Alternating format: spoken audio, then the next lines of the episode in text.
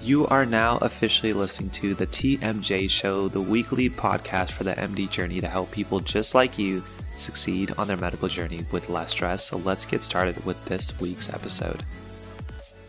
Today, we are talking to Christy on all about how to manage some of the biggest struggles as a brand new medical student, including how to study for really hard classes like anatomy, histology, physiology, things that you may be struggling with as well. So let's get into it. Christy, how are you doing?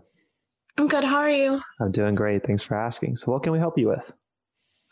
Um, so I have some questions about how to like study topics, for example, like physiology or more conceptual topics, um, where you have to learn concepts rather than just kind of memorizing facts. So that was my first question. Sure, absolutely. So I'm assuming you're a first year since you're asking those questions. Is that right? Yes. Awesome.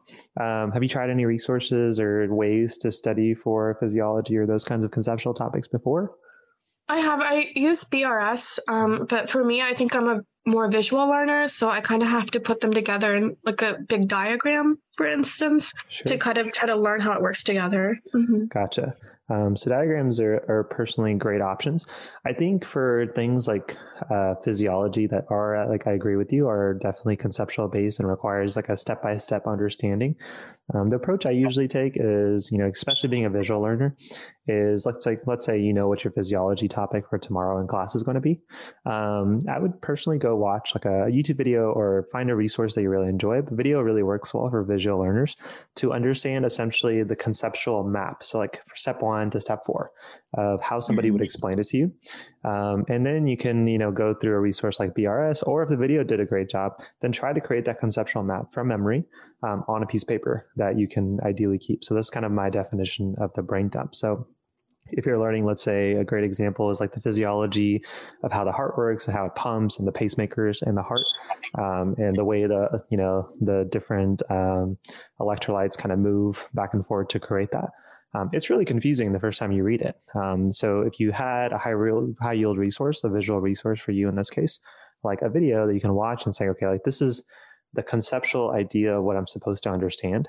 Um, try to recreate it yourself on a piece of paper, and then ideally, ideally, you would mark where you're not able to get from point A to point two to point, you know, C all the way to the, the, the end where you can create that lecture again from memory and ideally create that conceptual map. Then you can go back to the resource that you were using. So whether it be BRS or watch that video again, um, but that would be my initial approach about to study. So if I knew my lecture was tomorrow is about pacemaker function of the heart, I would watch that YouTube video of things like Osmosis does a great job. There's also other resources that I'll link down below or send to you. Um, to be able to understand that small bit of physiology. Um, but you know, some people really enjoy just reading the text. But for you, watch the video. Um, try to create that initial framework yourself on a piece of paper. And now when you're going into lecture, you kind of know what the high yield information is going to be. So you kind of have that conceptual map in your head instead of all the facts given to you at one time. You have the conceptual map instead. So you can pay attention for that in lecture um, and try to make the the connections a little bit stronger based off the examples your professor gives or the images that they put on their slides. And then you go home and you try to repeat this process again. You try to create that blank piece of paper and conceptual map where you write things out. And now you have a visual representation of everything you understand. How does that sound? Yeah, that makes a lot of sense. So, what I'm gathering is if I watch the video, then I get sort of the big picture of what's going on exactly. and I understand the steps that it takes to get from point A to point B or step one to step five. Yeah. And then I can see where I'm getting confused as far as getting from step to step. Exactly. Okay. Yeah. Because often when we're reading even great resources like BRS, you know, they don't necessarily connect the dots, they just move the dots, right? So they show you all the mm-hmm. dots that mm-hmm. are there. Um, and so you can definitely end up reading a chapter and you're like, I think I understand this. And then by the time the test comes around, the professor explains, you're like, wait, there's something missing. I just don't know what. Um, so instead, if you start with a resource that can really just package it for you and saying, man, if, if I could download this, it would be amazing. But obviously, you just want to know what the finished product looks like. Um, the same mm-hmm. way that when, when you go to like IKEA or something, you know what the furniture looks like. Um, so now you have an idea of where things will go. And then you look at their confusing instructions, like, like reading a BR, BRS or high yield textbook. Mm-hmm. Um, it still doesn't always make sense of how things to go together. But because you have that visual representation of what things should look like at the very end, you can start re asking yourself questions on like how to configure the information or if you need to watch something else um, to be able to connect those dots. So start with that big picture final product use that resource that you want to to understand it and then have your own conceptual map that you're adding and creating. Because ideally if you can create a nice like blank piece or piece of paper of like how the heart pacemaker cells work then you can keep that paper there have like a folder and then by the time you're getting closer to your exam you just have to refer to that because that's you know that's christy's version of how the pacemaker works Okay, that makes a lot of sense. Um, I'll definitely try that um, in the next block because we kind of already got past that section in this block. Sure. Um, so for um, another question I have is although I do use Pathoma um, to help with, for example, like pathology and histology, mm-hmm. um, our professors do go into a lot more detail, and we are responsible for being able to analyze like a lot more images than are in Pathoma. Um, so I was wondering about like the best approach for that. Um, especially normal histology, which is not really covered in Pathoma as much, because um, we have like hundreds of slides sometimes. Gotcha. But does your does your slides come with a bunch of examples that are similar to what shows up on the final exam? Um, they do. It's just a lot to kind of take in. I think for this one, we had like 150 slides of um, examples from like possible like, structures that we're responsible for being able to recognize. So we have second order questions that we have to answer. Mm-hmm. Um, so they'll ask a second order question about a structure that we have to identify on sure. like histology. Mm-hmm. Um, so how are you studying for at the moment? Um, so we tend to have like histology quizzes. So we have this program called like slide hosting. So it has all the slides there. Okay. So usually I put them into Anki and then I try to like ask myself second order questions so I can kind of get used to doing that. Sure. So that forces me to identify what the structure is and then answer a question. So if I'm not identifying the structure correctly, then I mm-hmm. won't be able to answer the second order question, right? Got it. Um, totally makes sense. Um, are you so? What's the difficulty with currently using Anki? Because that would be a great approach. So, what's the friction mm-hmm. you're experiencing? I think just the volume of it. There's so many slides, and they can also look really different from slide to slide. At least sure. to me, they do because histology is difficult for me. Yeah. Um, so one thing I would do is so just to clarify, um, it seems like some of your questions are second order, but some of your questions are simply like, "What am I looking at?" Is that is that fair? Yes. Sounds good. So, you know, ideally, um, if you're missing the, like the, if you're missing the actual structure and what they are, um, personally, when I'm doing Anki and there's a lot of information, I have to ask myself how I can get through that Anki slide um, in the first pass to be able to get that first bit of knowledge. So, ideally, for example, if you have 150 flashcards for all of the things on the slide, then the first focus should be not being able to get in the second order of things. Sometimes, like subconsciously, you'll be able to say, I already know what this is. Let me just see if I can quiz myself on what that is. Um, mm-hmm. But if you're going to try to do first and second order everything on 150 slides with multiple lectures, you're going to get behind. So the first step is can you identify everything, right? So um, the the way I would personally do it is if I had 150 Anki cards I needed to do, because it's simply do I know it or not, not can I like quickly like figure it out. Um, I would use a timer. Use um, a specific timer on your phone, you know, mentally, and saying, "I have five to ten seconds to quickly look at the slide and tell you what it is or what it's pointing to." Now that may seem overwhelming, but the good part of it is if you can't do it in five to 10 seconds, and it's not this, the highest uh, material in terms of strength for you. It's something that you kind of know, you need to spend more time on, maybe take a guess on. Um, and the beauty of Anki is you can just say, show it to me again. But your first focus is, can I identify all these structures on 150 and just rapidly make myself do it? Five seconds, 10 seconds, 15. The time doesn't really matter. Um, just pick something that's quick enough for you so that way you're not spending excessive amount of time on each flashcard. Now, as you start to go through it, you know, you're going to start to see those flashcards that are structures that you just don't really click and stick home. Um, but over time, it's going to with like, you know, one or two repetitions of Anki.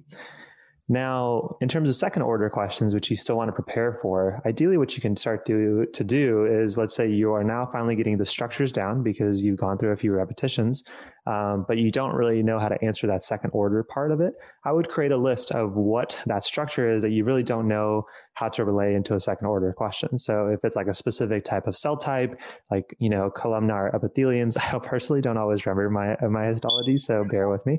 But if there is something that you remember from histology that is not clicking home, I would create like a list on a Word doc or Google Doc, um, an Excel sheet of those structures that are giving you trouble, either identifying um, or answering those second or, uh, order questions. And then have a session in your week where Now you can go to Google, you can go to YouTube less so, but Google or uh, BRS histology is also a text if you enjoy how the way BRS works, and try to answer and knock out those topics um, over time. So if you're struggling identifying the difference between a columnar epithelium, just Google the different examples that Google will give you to be able to say, okay, these are the similarities I'm starting to notice between the slides I'm getting, possibly things that may show up on the test, and here are examples from Google.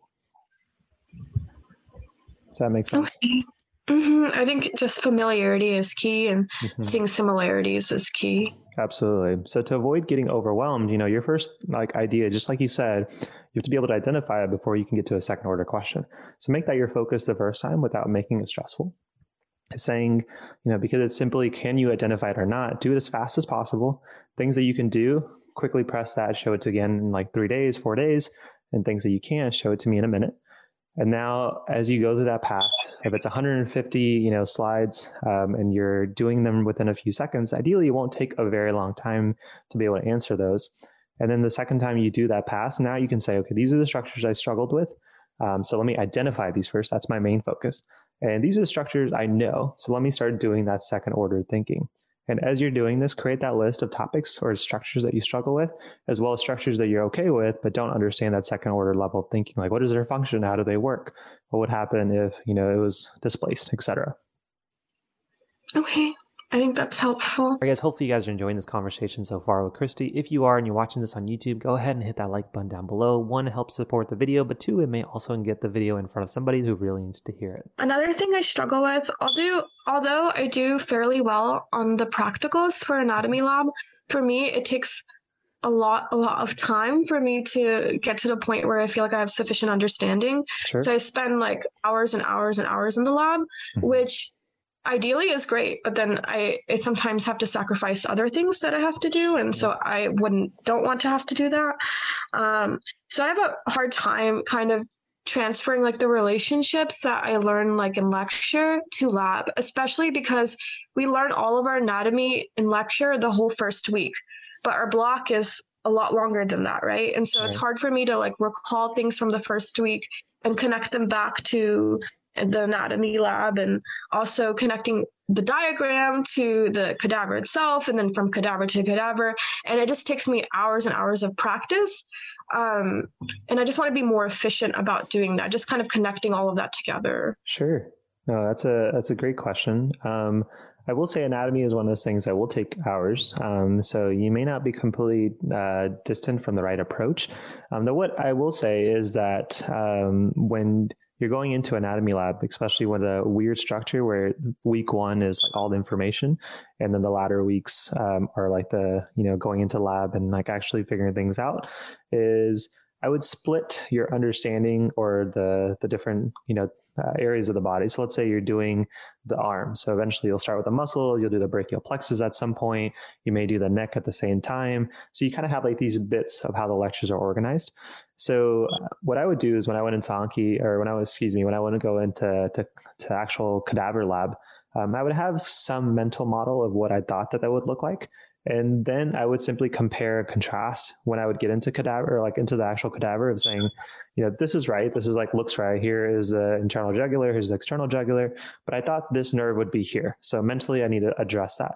Um, and so you just focus on one uh, kind of aspect of the body that you'll be learning it and focus on that that mental model and that diagram um, and over time what you'll be able to do is you know ideally as you're going through anatomy you can just create a list thankfully i had this list when i was going into um, for my class but all the structures that you need to know and it won't take you a lot of effort to create those lists of all the structures you need to be able to identify um, but ideally, you can then gr- group them. So you can identify, create a list of all the structures you need to know for anatomy. And then you can group them like here's an upper neck uh, anatomy structures that I need to know. Here's a lower neck. Here is the brachial plexus structures, etc. And then each time you go in, your idea is go in with the framework of where things should be, look at a cadaver and reconfigure your mental framework. And so recorrect. And then ideally look at another cadaver um, where you can say, okay, here is how things lay out. I feel like I understand this better and move from structure to structure. So then it's effective. Again, it's not always the most time saving, but the idea is when you go into lab, you should be able to come out saying, I understand how the upper neck anatomy works. And not only can I do it on one cadaver, I can do it on the second one. Um, and then you mm-hmm. keep every time you go into the next uh, session, it should be let's focus on the next part. So go on with the mental model, whether it's watching a video on YouTube, using your diagrams from your lecture, saying these are how things would look like if the cadaver was right in front of me. Go in, see the cadaver, and recorrect. Look at one more, um, and then do that self correction. And ideally, as you do that with more repetition, you'll have a mental model not just that's stuck in your head, but something that applies to multiple different forms of anatomy in two different cadavers or more. Okay, I think that makes sense. I think with the actual identification itself, I think I do fine. I think my main struggle is like the lecture style questions mm-hmm. is what I think I have most trouble with. Sure. Um, but I think those also require a good understanding of not only how the structures are positioned relative to each other, but also like relationships to other things that we learned in class and also clinical correlates. Right. So I think that just comes with a lot of practice is what yeah. I'm just gathering at. Yeah, it's it's one of those classes that is frustrating, but the the way I personally would structure is my first thing is to have like a, a picture of what things would look like. And so usually I would do this before the dissection. For you, it's that first week. Go into lab and saying, oh, you know, crap, like this is not how it looks like. Let me like readdress where I thought things would be and then fix my issues. Um, and then ideally identify it on another structure, either at that time or another session. Um, and then using things like Anki to be able to like use the image inclusions to be able to get those mental models a little bit better refined. Uh, and those clinical correlates, I loved using questions from like UWorld or USMLE RX because they would ask questions like, oh, if you lost this nerve or if you got injured here, what would be the symptoms you would be seeing, or if somebody came in with like numbness on these fingers, uh, what would that be? Um, so ideally, then you have a good group of like, oh, it's the ulnar nerve, which goes here, which I also remember from my clinical correlates, like they love to ask a question about where it is in the elbow, and that again is repetition, but it's like a step by step repetition. Okay. Yeah.